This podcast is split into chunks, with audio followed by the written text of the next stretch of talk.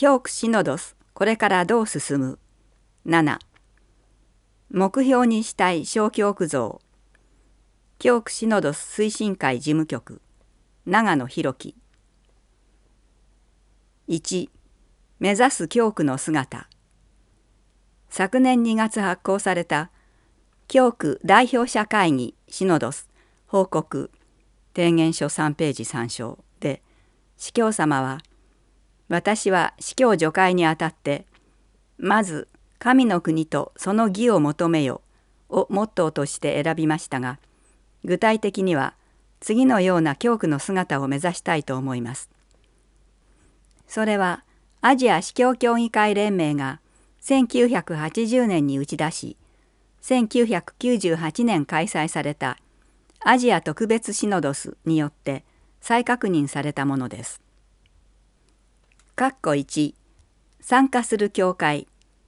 キリストの神秘体の一部として教会の聖員すべてがその証明に応じて奉仕する教会を目指します。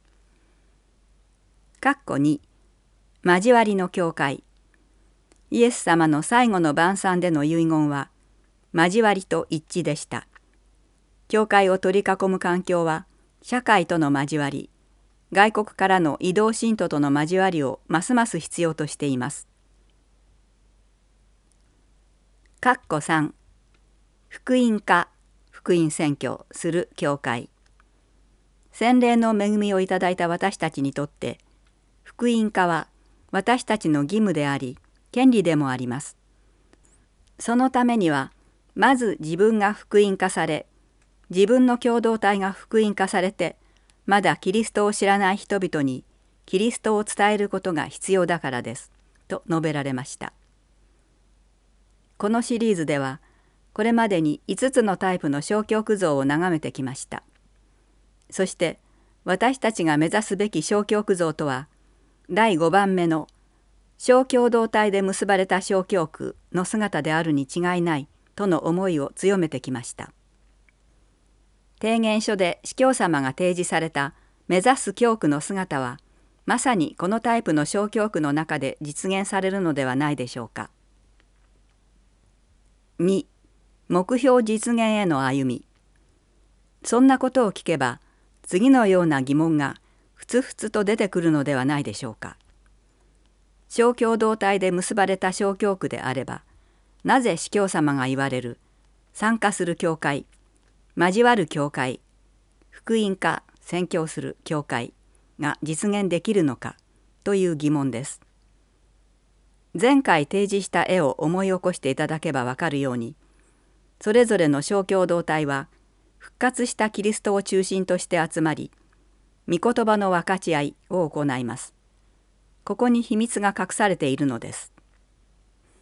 小共同体の集い反集会に参加することを通して互いに顔見知りになり御言葉の分かち合いを通して信仰の交わりを深め親睦会などを通して家族ぐるみの親しい交わりを持つことができるようになります。これが少しずつ大きな輪となり小共同体同士や小教区内ひいては近隣の小教区や教区全体との交わりの輪となって広がっていくのです。御言葉の分かち合いについては後日詳細を紹介していく予定ですがその中で各々のメンバーは神様から与えられたタレントに応じた活動をするようにと促されます。そして彼らは教会の活動に積極的に参加するようになり応分の責任を自分も担うことができるようになっていきます。小共同体の集いでの御言葉の分かち合いを通しておのずと信仰の要請ができる仕組みになっているので一人一人が信仰における喜びを体験していきます。そしてその喜びに満ち生き生きとした信仰者としての姿が周囲の人々にも良い影響を与え神の愛の素晴らしさを積極的に伝える結果にもつながります。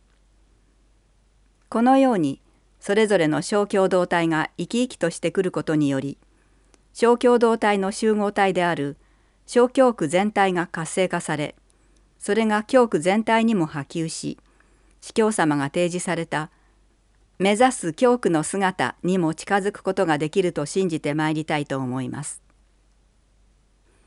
3. 小共同体の4つの要素長い歴史と伝統とに培われてきた鹿児島の教会ではこれまで半会半集会を続けてきているので今更小共同体などというものを持ち込む必要はないという言葉も耳にしたりします。その声には誤解や理解不足に起因する面も含まれているように思えますので確認の意味も含めて小共同体の4つの要素特徴について今一度思い起こしてみたいと思います。真の小共同体となるために不可な4つの要素というものがあります。丸1まず第一に生活の場家庭職場などで一緒に集まります。新人会などは聖堂や新都会館などに集まって会合を開きますが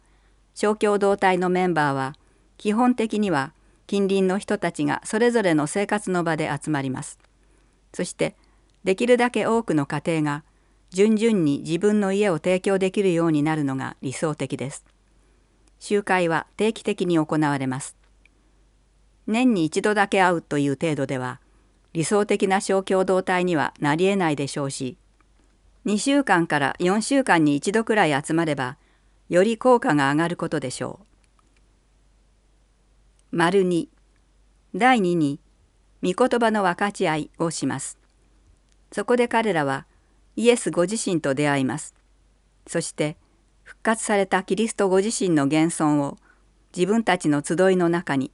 また参加者一人一人の中に強く感じることができるのです。この定期的な御言葉の分かち合いを繰り返しながら参加者たちはキリストとの個人的な親しい交わりの中で日常生活を送ることができるようになっていきます。その時に用いる聖書は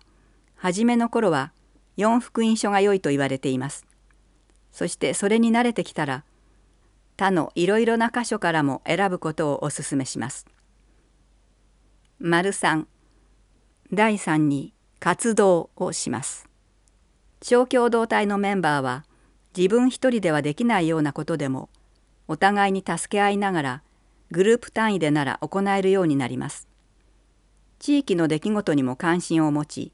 社会活動などにも積極的に関わっていけるようになります。隣人の中におられるキリストを見つめ現代社会の中で精力的に活動しておられるキリストのお手伝いをさせていただきたくなるからです。丸4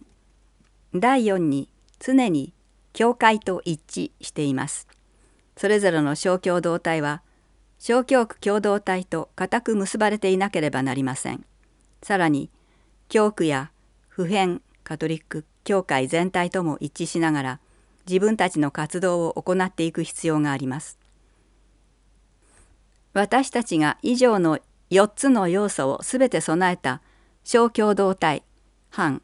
を作り上げることができれば司教様が提示された目指す教区の姿にも近づけるのではないでしょうか。4教皇様の言葉教皇ヨハネ・パウロ2世は1999年11月に「アジアにおける教会」と題する使徒的勧告をインドで発表なさいました。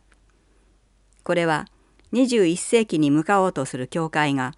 2000年の大青年を迎える準備の一環として教皇様が開催された5つの大陸ごとの特別シノドス代表司教会議の一つであるアジア特別シノドスの実りをアジアの教会及び全世界の教会と分かち合うことを意図して発表されたものです。その中で教皇様は次のように述べておられます。私たちが目標とする教会像は全教会が目指しているものでもあるのです。教会基礎共同体小共同体は小教区と教会における交わりと参加を促す効果的な手段であり福音化のための本物の力です。これらの小さなグループは初期のキリスト者のように信じ祈り愛する共同体として生きることができるように信者を助けます。そしてその目的はそのメンバーが兄弟的な愛と奉仕の精神のうちに福音を生きるように助けることにあります。したがって教会基礎共同体は愛の文明の表れである新しい社会を建設する確かな出発点なのです。